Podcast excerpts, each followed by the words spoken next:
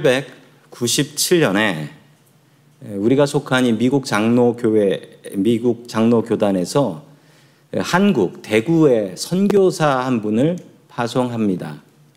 그 선교사는 그 아담스라는 선교사님이었습니다. 한국을 섬기기 위해서 이 아담스 선교사님이 들어가시게 되는데요. 이 아담스 선교사님은 자기의 재산과 가진 모든 것을 헌금해서 이 대구의 동산병원이라는 병원을 세우시고 계명대학교를 세우신 분이시기도 합니다. 이분은 한국을 위해서라면 무엇이든지 하셨던 분이셨는데 대구에 유명한 게 뭡니까? 대구의 사과가 유명하지 않습니까? 대구 사과가 어떻게 유명하게 되었냐면 이 원래 대구의 사과는 유명하지 않았답니다. 그 야생 사과여 가지고 사과 알도 작고 맛도 별로 없었다고 하는데 이 아담스 선교사님이 미국에 있는 사과를 좀 가지고 오면 미국 사과 맛있는데 그거 가지고 오면 잘 자랄 것 같다 해서 미국에서 사과나무를 가져와서 심습니다. 그리고 그렇게 사과가 퍼져 나가는데 그때부터 야 대구 사과는 정말 맛있다. 이 소문이 나서 이 대구 사과가 그렇게 유명해지기 시작했다라고 합니다. 또 이 아담스 선교사님의 아내인 캐롤린이라는 선교사님이 계셨는데 이 선교사님이 미국의 안식년 6년 동안 사역하시면 한 해를 안식년으로 미국에 들어오셨는데 미국에 들어와서 어려움을 많이 당했답니다. 1년짜리 집 구하는 게 그렇게 어려웠대요. 그래서 이걸 어떻게 할까 고민하다가 이 선교사님이 1937년에 이 캐롤린 선교사님이 자기 돈으로 선교사님들이 쉴 수 있는 집을 일곱 채를 삽니다. 어디에 사냐면 어, 버클리에 삽니다. 버클리에 사요. 그래서 게스트하우스를 만드는데 그 게스트하우스가 그 버클리 미션 홈이라는 게스트하우스가 되었습니다. 그래서 선교사님들이 많이 쉴 수 있고 선교사님들이 안식년 때이 버클리에 와서 쉬실 수 있게 하시고 지금은 유학생들이 저 건물을 많이 사용하고 있고 얼마 전에 우리 정희진 목사님, 김현희 사모님도 저기로 이사하셨죠. 옛날에 정용환 목사님도 저기서 사셨고요. 참 한국 신학생들한텐 고마운 하우징입니다. 왜냐하면 이쪽에 신학교는 있는데 주택값이 너무 비싸가지고 신학생들이 들어오질 못하는 현상을 보이고 있기 때문에 참 고마운 집입니다. 너무도 감사한 것은 평생 한국을 위해서 자기 몸을 버려가면서 헌신하시고 또 자기가 가진 것을 가지고 헌신하셨는데 돌아가셔서도 이렇게 귀한 사역을 하시는 선교사님들을 보면 참 감사하고 또 우리 교단에서 이렇게 귀한 일을 하고 있다라는 사실이 너무나 자랑스럽게 여겨집니다. 오늘 아브라함도 자기가 모르는 사람을 섬기게 되는데 우리 예수 믿는 사람들은 섬기며 살아야 됩니다.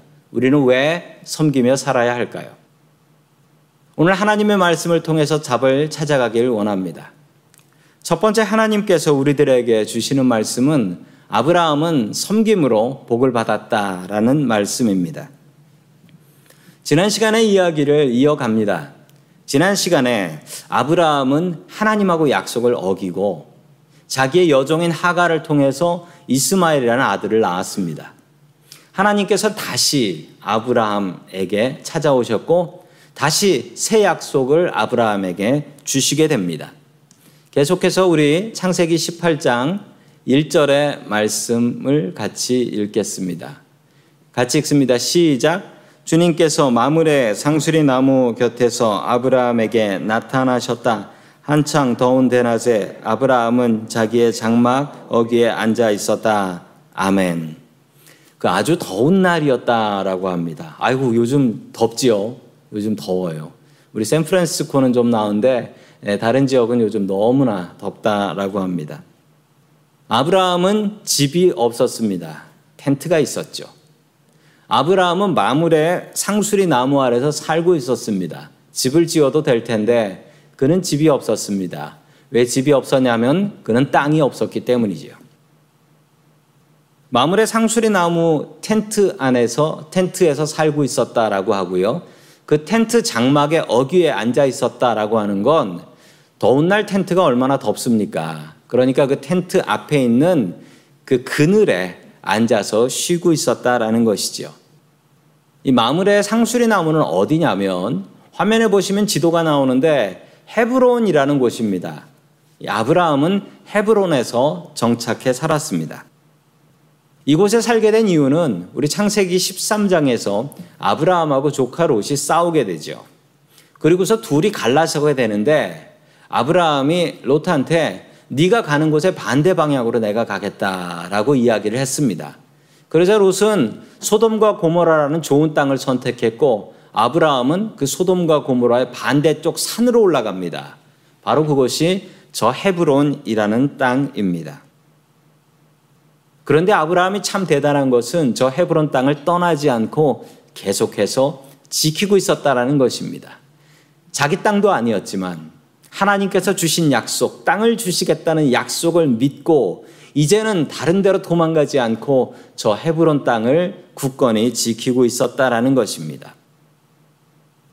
바로 그때 주님께서 나타나셨습니다. 주님께서 찾아오셨습니다. 주님은 우리를 찾아오시는 주님이십니다. 어떻게 찾아오셨냐면 변장을 하고 나타나셨습니다. 사람의 모양으로 변장을 하고 나와서 이 하나님인 줄 전혀 알 수가 없었다라는 것이죠. 자, 그 모습이 계속해서 창세기 18장 2절에 나옵니다. 같이 봅니다. 시작. 아브라함이 고개를 들고 보니 웬 사람 셋이 자기의 맞은 쪽에 서 있었다. 그는 그들을 보자 장막 어귀에서 달려 나가서 그들을 맞이하며 땅에 엎드려서 절을 하였다. 아멘. 아브라함의 눈에 세 사람이 보였고 세 사람이 건너편에 서서 자기를 바라보는 것을 보았습니다. 아마도 아, 화면에 나오는 저런 모습과 같은 모습이 아닐까 아, 볼수 있습니다. 아브라함은 그 사람들을 손님으로 모시기를 바랬습니다. 손님으로 모시기를 바라고 앞에 앞으로 가서 그들에게 절을 하게 되지요. 아브라함이 하나님인 줄 알고 가서 절을 했을까요? 아, 그렇지 않은 것 같습니다. 왜냐하면 사람의 모습으로 나타나셨기 때문에 저들이 하나님이신지 그리고 천산지는 알 수가 없는 이유였습니다. 자, 계속해서 우리 그 이유를 알 수 있는 히브리서 13장 2절의 말씀을 같이 보도록 합니다. 시작. 나그네를 영접하기를 소홀히 하지 마십시오. 어떤 이들은 나그네를 대접하다가 자기들도 모르는 사이에 천사들을 대접하였습니다. 아멘. 이 히브리서에서 분명히 나타납니다. 이 아브라함은 나그네를 하나님인지도 모르고 대접했다가 천사와 하나님을 대접하게 되었다라고 합니다. 우리가 이 이야기를 이해하기 위해서는 조금 시대와 장소를 떠나서 생각을 해야 되는데 이 아브라함이 살았던 시대는 고대 근동이었고 그리고 한 4천 년쯤 전 이야기입니다. 4천 년쯤 전에 그곳에서는 어떤 일이 있었을까요? 아마 화면에서 보시는 저런 배경이 아닐까 생각합니다. 이때는 손님을 잘 섬겼습니다. 이런 풍습이 남아 있는 데가 지금도 있는데 이 중동 지방에 가면 아직도 아랍 국가들을 가면 이렇습니다. 동네에 모르는 사람이 나타나면은 사람들이 와서 반갑게 인사를 하고요. 그리고 자기 집에 가서 자자 그래요. 손님을 그렇게 잘 대접을 합니다. 아브라함은 유목민이었습니다. 땅 없이 떠돌아다니면서 양을 치고 소를 치는 그런 사람이었죠. 유목민들은 이렇게 떠돌아다니는데 떠돌아다니는 사람들은 서로 잘 돕습니다. 혹시 떠돌아다녀 보신 분이 계신가요? 떠돌아다니면 서로 잘 도와요. 저는 자전거를 잘 좋아하는데 자전거 타고 가는데 얼마 전에 자전거를 타고 가다가 제 자전거 바퀴에 바람이 좀 빠졌나 봐요. 제가 바퀴를 보려고 자전거를 세웠습니다. 근데 지나가는 자전거들이 저한테 이렇게 신호를 해요. 이렇게 신호를. 그래서 you good 하고 물어보더라고요. 이 떠돌아다니는 사람들은 서로 잘 돕습니다. 제가 자전거 바퀴에 고장난, 고장났나 도와주려고 뭐 이 코로나인데도 불구하고 지나가는 자전거 타는 사람들이 저를 돕겠다고 그렇게 나서더라고요. 이렇게 떠돌아다니는 사람들은 서로 돕습니다. 왜냐하면 내가 도울 수 있는 사람이 있고 내가 도움을 받아야 될 사람도 있기 때문에 서로 돕고 살아가는 것입니다. 손님 대접을 잘하면 무슨 일이 생기냐면요. 그 손님이 고마워가지고 돌아다니면서 칭찬을 합니다. 헤브론에 가면 아브라함이라는 사람이 있는데 아, 그 사람 정말 좋은 사람이더라. 헤브론 가면 꼭 아브라함네 집에 가라라는 좋은 소문을 내게 됩니다. 반대로 손님 대접을 잘 하지 않으면 무슨 일이 생기냐면 그 사람이 여기저기 돌아다니면서 소문을 냅니다. 헤브론에 가면 아브라함이라는 사람인데 진짜 나쁜 사람이더라. 이런 소문이 나면 어떻게 되냐면요. 위험해집니다. 위험해지고 그리고 끝내 동네에서 당신 같은 사람 필요 없으니까 나가라고 쫓아냅니다. 왜냐하면 이 사람 때문에 다른 적들의 공격을 받을 수도 있게 되는 것입니다. 실제로 있었던 일입니다. 동네에 어떤 나그네가 들어왔는데 동네에 나그네가 들어오니까 동네 사람들이 그 사람을 모시려고 경쟁이 붙었어요. 우리 집에 와서 주무시고 가라. 우리 집에 와서 주무시고 가라. 그러다가 동네 사람들끼리 주먹질하고 싸웠다니까요. 서로 손님을 자기네 집에 모시려고. 이게 뭐 돈 벌려고 하는 것도 아니고 왜 이런 일을 하냐면 이렇게 섬겨야만 내가 안전해질 수 있기 때문에 그래서 손님을 이렇게 모시려고 애를 썼는데 그런 모습은 구약 성경에 너무나 많이 있습니다. 성경에 너무 많이 나와요. 그 중에 한 이야기를 우리 창세기 19장 1절에서 볼 수 있습니다. 우리 같이 봅니다. 시작. 저녁 때 두 천사가 소돔에 이르렀다.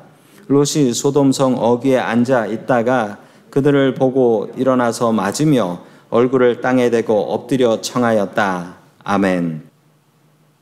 드디어 두 천사가 소돔성에 이르게 되었습니다. 그때 롯이 무엇을 하고 있었냐면 롯은 동네 어귀에 앉아 있었습니다. 아니 할 일 없이 동네 어귀에 뭐하러 앉아 있었을까요? 그리고 앉아 있다가 천사 둘이 들어오는 것을 보고서 천사인지 몰랐습니다. 사람으로 생각하고 가서 어떻게 합니까? 인사를 하는데 어떻게 인사를 해요? 얼굴을 땅에 대고 엎드려서 인사를 합니다. 손님을 받으려고요. 이게 돈 벌려고 하는 것도 아닙니다. 이렇게 간절히 손님을 모시려고 했습니다. 계속해서 2절 말씀입니다. 시작. 두 분께서는 가시는 길을 멈추시고 이 종의 집으로 오셔서 발을 씻고 하룻밤 머무르시기 바랍니다. 아멘. 자기 집에서 발 씻고 하룻밤 주무시고 가십시오. 그 다음날 되면 어떻게 하는 줄 아세요? 가려고 하면 하루 더 주무시고 가십시오. 이러고 붙잡는 게 예의였어요. 이게 에티켓이었습니다. 간절히 청하는 이유가 뭘까요? 모르는 사람인데 자신의 안전을 위한 것이고 또한 다른 이유는 손님을 잘 섬기면 복 받는다라는 생각 때문이었습니다. 실제로 이 섬김 덕분에 로세 가족은 구원을 받을 수 있었습니다. 이 천사는 소돔과 고모라를 멸망시키러 왔던 하나님의 천사들이었고 이 롯의 섬김 덕분에 이 천사들이 롯의 가족을 살려주게 된 것이었습니다. 성도 여러분, 섬기는 사람이 아름답고 우리 크리스찬들은 반드시 섬기는 사람이 되어야 됩니다. 섬김은 세상을 아름답게 만들기 때문이지요. 어느 청년의 이야기입니다. 21살 청년. 군대 가기 전에 이제 학교를 휴학을 하고 그리고 군대 가기 위해서 준비를 하다가 피자 배달하는 아르바이트를 시작했다라고 했습니다. 어느 날 피자 두 판 배달 주문이 들어왔답니다. 가격은 2만 2천 원. 할인 가격으로 2만 2천 원이었어요. 어느 할머니가 주문을 하셨는데 주문하는 내용이 좀 이상해요. 어느 할머니가 자기가 교회 앞에서 기다리고 있을 테니까 교회 앞으로 피자 두 판 배달해 달라는 거예요. 이 청년이 이상하다 생각하며 교회 앞으로 가보니까 교회 앞에 할머니가 서 계시고 이제 피자를 받으러 기다리고 계신데 아니 근데 할머니가 두 팔이 없으세요. 팔이 어떤 사고가 나신 건지 모르겠는데 팔이 없는 할머니가 서 있으시더래요. 아니 팔이 없는데 어떻게 피자를 가져가요? 할머니가 머리에 이어달라고 하셨어요. 할머니 왜 교회 앞에서 만나자고 하셨어요? 라고 했더니 우리 집이 저 산꼭대기인데 미안해가지고 배달을 못 시키겠다는 거예요. 이 청년이 아유 제가 집까지 배달해 드릴 테니까 염려 마세요 하고 집까지 배달을 갔습니다. 집을 갔더니 정말 쓰러져 가는 정말 안 좋은 판잣집에 사시는데 거기에 애들이 셋이 있는 거예요. 엄마 아빠는 있는지도 모르겠고 애들 셋이 그 피자 박스를 보더니만 그 피자 박스를 까가지고 먹기 시작하는데 할머니는 그 아이를 보면서 너무 기뻐가지고 웃고 계신 겁니다. 그리고 이 할머니가 이 청년한테 얘기했습니다. 2,200원 맞지요? 얼마 전에 동네에 그 피자 할인 전단지를 뿌렸는데 거기에 2만 2천 원이라고 돼 있는데 할머니가 눈이 어두워서 그걸 2,200원으로 보신 거예요. 할머니가 손이 없으니까 손이 없으니까 지갑을 주면서 그 지갑에서 돈 빼가라고 했습니다. 이 청년 어떻게 했을까요? 딱 2,200원 빼고 내려왔대요. 그리고서 산동네 땀을 뻘뻘 흘리며 산동네를 내려오면서 이렇게 소리를 쳤다고 합니다. 그냥 내 월급에서 까지 뭐. 그러면서 내려왔대요. 청년은 행복한 마음으로 산동네를 내려왔습니다.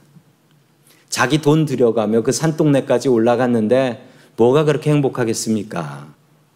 섬김은 이처럼 아름답습니다. 섬김은 세상을 아름답게 만듭니다. 우리도 아브라함처럼 섬기는 사람들 될 수 있기를 주의 이름으로 간절히 축원합니다. 아멘. 마지막 두 번째로 하나님께서 우리들에게 주시는 말씀은 기독교에는 하나님과 이웃을 섬겨야 한다라는 말씀입니다. 기독교에는 하나님과 이웃을 섬겨야 합니다. 어떤 분이 죽어서 지옥에 갔답니다. 지옥에 가서 보니까 사람들이 다 삐쩍 말라 있더래요. 삐쩍 말라 있는 이유가 뭔가 보니까 음식을 먹어야 되는데 이 젓가락이 사람 키만한 젓가락이더래요. 도저히 자기 이불을 떠서 먹을 수가 없어가지고 삐쩍 말라 있더래요. 먹을 건 많은데. 그 사람이 또 천국에 가봤답니다. 천국에 가보니까 똑같더래요. 그런데 사람들이 행복하더래요. 젓가락은 똑같이 긴 젓가락을 갖고 있는데 어떻게 행복할 수 있었는가? 자기 입에 넣으려고 하지 않고 내가 떠서 남의 입에 넣어주고 서로 먹여주고 있더랍니다. 누가 만들어낸 이야기 같지만 이 이야기가 참 천국과 지옥을 잘 설명한 것이라고 생각합니다. 천국은 잘 섬기는 사람들이 모이는 곳이 천국입니다. 지옥은 남은 절대로 섬겨보지 않은 사람들 모이는 곳이 지옥입니다. 성도 여러분, 어디에 가시겠습니까? 어디를 선택하시겠습니까? 천국은 섬길 줄 아는 사람들이 모이는 곳입니다. 섬김을 연습하십시오. 그리고 천국 가십시오. 아브라함은 손님 세명을 초대했고 손님들을 지극히 잘 준비해서 섬기게 됩니다. 그 모습이 창세기 18장 6절에 잘 나타나 있습니다. 같이 봅니다. 시작. 아브라함이 장막 안으로 뛰어 들어가서 사라에게 말하였다. 빨리 고운 밀가루 세 수알을 가지고 와서 반죽을 하여 빵을 좀 구우시오. 아멘. 사라에게 빵을 구우라고 부탁을 합니다.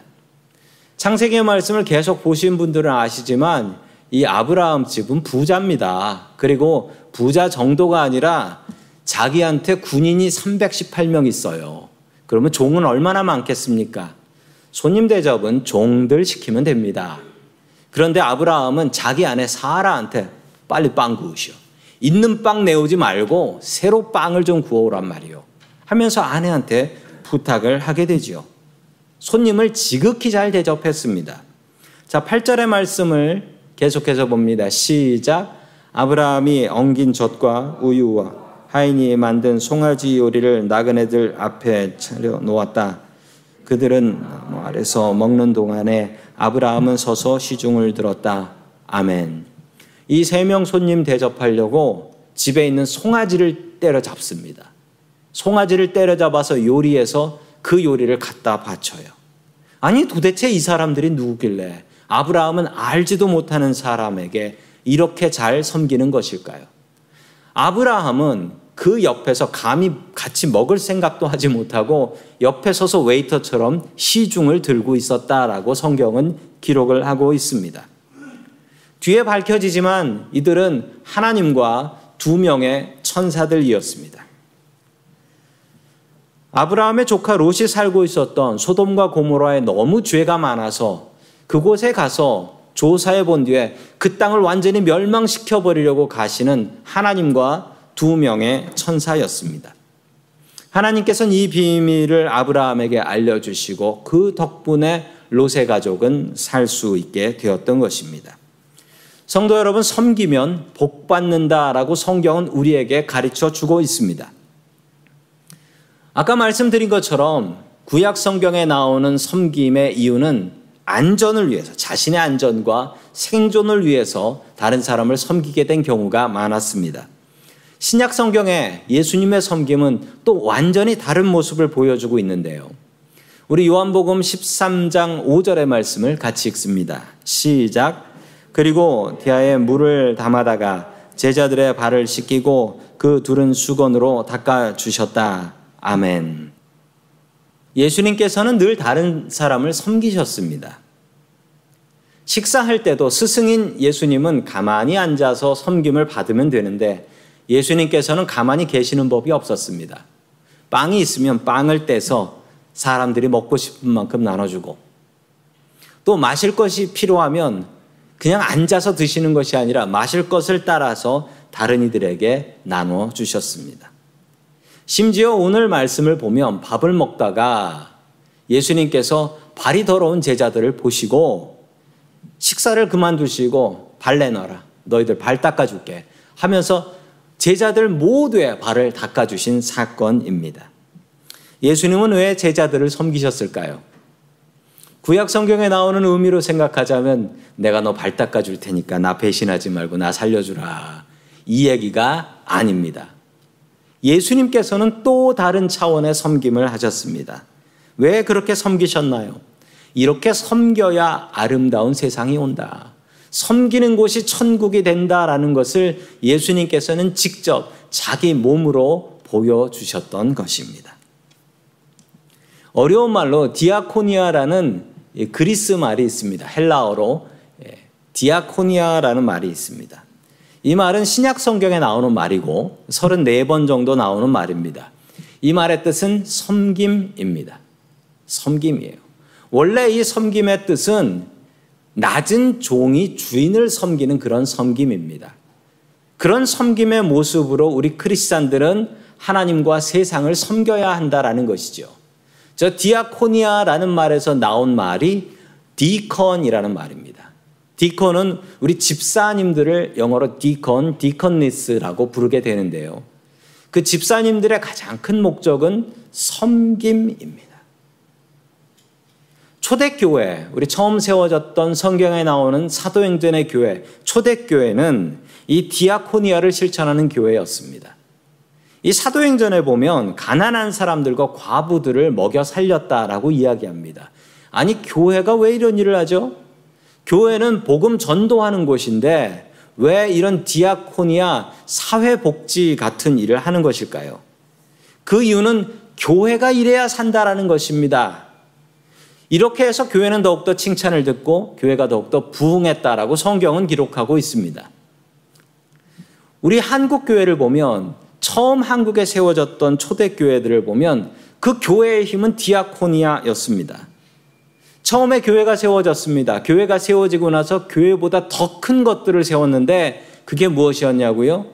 교회보다 더 큰 학교를 짓고 교회보다 더 큰 병원을 짓고 교회보다 더 큰 고아원을 지었습니다. 한국 교회의 힘이었습니다. 그래서 한국 교회는 칭찬을 듣고 교회가 부흥할 수 있었습니다. 이게 다 선교사님들이 했던 일이고 우리 미국 장로교회가 했던 일들입니다. 교회에서나 가정에서나 우리는 섬기는 사람이 되어야 됩니다. 우리 크리스찬들은 섬기는 사람이어야 하기 때문이지요. 그런데 세상에서는 반대로 살아갑니다. 열심히 돈을 벌지요. 열심히 돈을 버는 이유가 무엇입니까? 좋은 호텔 가는 이유가 무엇이죠? 여행 갈 때 좋은 호텔, 비싼 호텔 가는 이유는 더 좋은 섬김을 받기 위해서입니다. 더 좋은 식당, 더 비싼 식당에 돈 내고 가서 먹는 이유는 무엇인가요?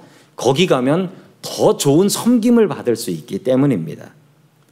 그러나 우리 크리스찬들은 예수 믿는 사람들은 반드시 섬기는 사람이 되어야 한다라고 가르치셨고 예수님께서는 제자들을 그렇게 섬기셨습니다.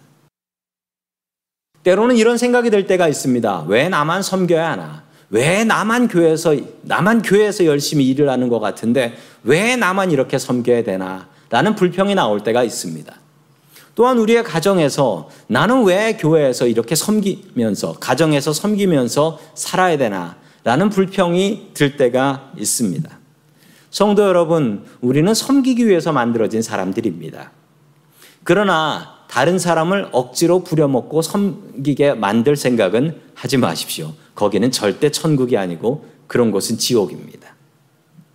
성도 여러분, 우리는 서로가 서로를 섬기는 사람들이 되어야 되며 그런 교회와 그런 가정이 되어야 합니다. 한 10년쯤 전에 있었던 일입니다. 오랜만에 한국에서 저 신학교 같이 다녔던 동기생 목사님이 미국 샌프란시스코로 온다라고 연락을 했습니다. 혼자 오는데 혼자 오는데 어, 재워줄 수 있냐라고 물어봤습니다. 어, 아시는 분들은 아시지만 저희 가족은 4명이고 그리고 제가 사는 집은 렌트를 해서 사는 투베드짜리 아파트입니다. 어, 저희 부부가 방 하나를 쓰고 아이들이 방 하나를 같이 쓰고 있습니다. 손님이 오면 정말 난감해집니다. 그래도 목사님 오신다는 소식을 듣고서 아이들한테 미안하다라고 하고서 아이들을 며칠 동안 엄마 아빠하고 같이 한 방에서 자고 그리고 그 아이들 쓰는 방을 그 목사님께 내드렸습니다. 제가 목사님들이 오면 목사님들은 극진히 잘 대접을 합니다. 예, 목사님들이 오셨는데 그 목사님이 오셨는데 그 목사님 얼굴이 너무 어두우신 거예요. 그래서 무슨 일이 있냐라고 물어봤더니만 눈물을 흘리면서 이런 얘기를 하시는 거예요. 이혼을 당했대요. 이혼을 당했대요. 한국에서 목사가 이혼을 당, 이혼을 하게 되면 이유 여하를 막론하고 목사를 할 수 없습니다. 평생 목사를 하면서 살았는데 이제 나는 어떻게 살면 좋겠습니까? 하면서 눈물을 흘리더라고요. 아, 제가 너무 마음이 아파가지고 그 목사님 모시고서 이쪽 좋은, 좋은 관광지 좀 다니고 좋은 거 또 대접해 드리고 제가 잘 섬겨서 어, 한국으로 보내드렸습니다. 그리고 몇 년 뒤에 이 목사님이 다시 또 연락이 왔습니다. 또 샌프란시스코에 오신다는 거예요. 재워준다. 염려하지 말고 와라. 라고 했습니다. 그런데 이번에는 다른 사람하고 같이 왔어요. 재혼을 했다라는 거예요. 제가 얼마나 기뻤는지 모릅니다. 신혼여행으로 샌프란시스코로 온다라는 겁니다. 이번에는 방 필요 없다라고까지 했습니다. 신혼여행으로 오니까 방 잘 잡았다라고 했습니다. 저희 교회에서 와서 예배도 잘 드리고 갔습니다. 그리고 가면서 저한테 이렇게 얘기하더라고요. 지난번에 잘 섬겨줘서 너무 고맙고 위로가 됐다라고 했고 그때 힘을 얻어가지고 어, 열심히 살아야겠다라고 생각했다라고 했습니다. 그리고 좋은 사람을 만나서 재혼을 했고 지금은 한국에서 어, 자기같이 이혼하고 상처 입은 사람들 상담하는 상담 목사로 활동을 하고 있다라고 했습니다. 참 감사했습니다. 너무 기뻤어요. 아, 섬김이 세상을 바꾸는구나. 섬기는 곳이 천국입니다. 성도 여러분, 우리는 섬기라고 만들어진 사람들입니다. 예수님처럼 아브라함처럼 섬기면서 살아가는 저와 성도 여러분들 될 수 있기를 주의 이름으로 간절히 축원합니다. 아멘. 다 함께 기도하겠습니다. 하나님 아버지 부족한 우리들을 섬겨 주시니 감사드립니다. 주님 우리가 먼저 하나님을 바르게 섬길 수 있게 도와주시옵소서. 예배를 통하여 하나님을 섬기게 하시고 주님의 일에 최선을 다하는 믿음을 갖고 사는 사람들이 될 수 있게 도와주시옵소서. 주님 우리의 가족들과 교인들과 이웃들을 잘 섬길 수 있게 도와주시옵소서. 서로 서로 부려먹는 나쁜 교인들이 아니라 서로가 종이 되어 섬기는 아름다운 교회와 아름다운 가정 될 수 있게 도와주시옵소서. 주님 오늘도 노숙인 봉사를 나갑니다. 길에 있는 우리들의 이웃들을 잘 섬길 수 있게 하여 주시옵소서. 그들의 마음 속에 예수님의 사랑을 전파할 수 있게 도와주시옵소서. 우리의 섬김의 본을 보여주신 예수님의 이름으로 기도드립니다. 아멘.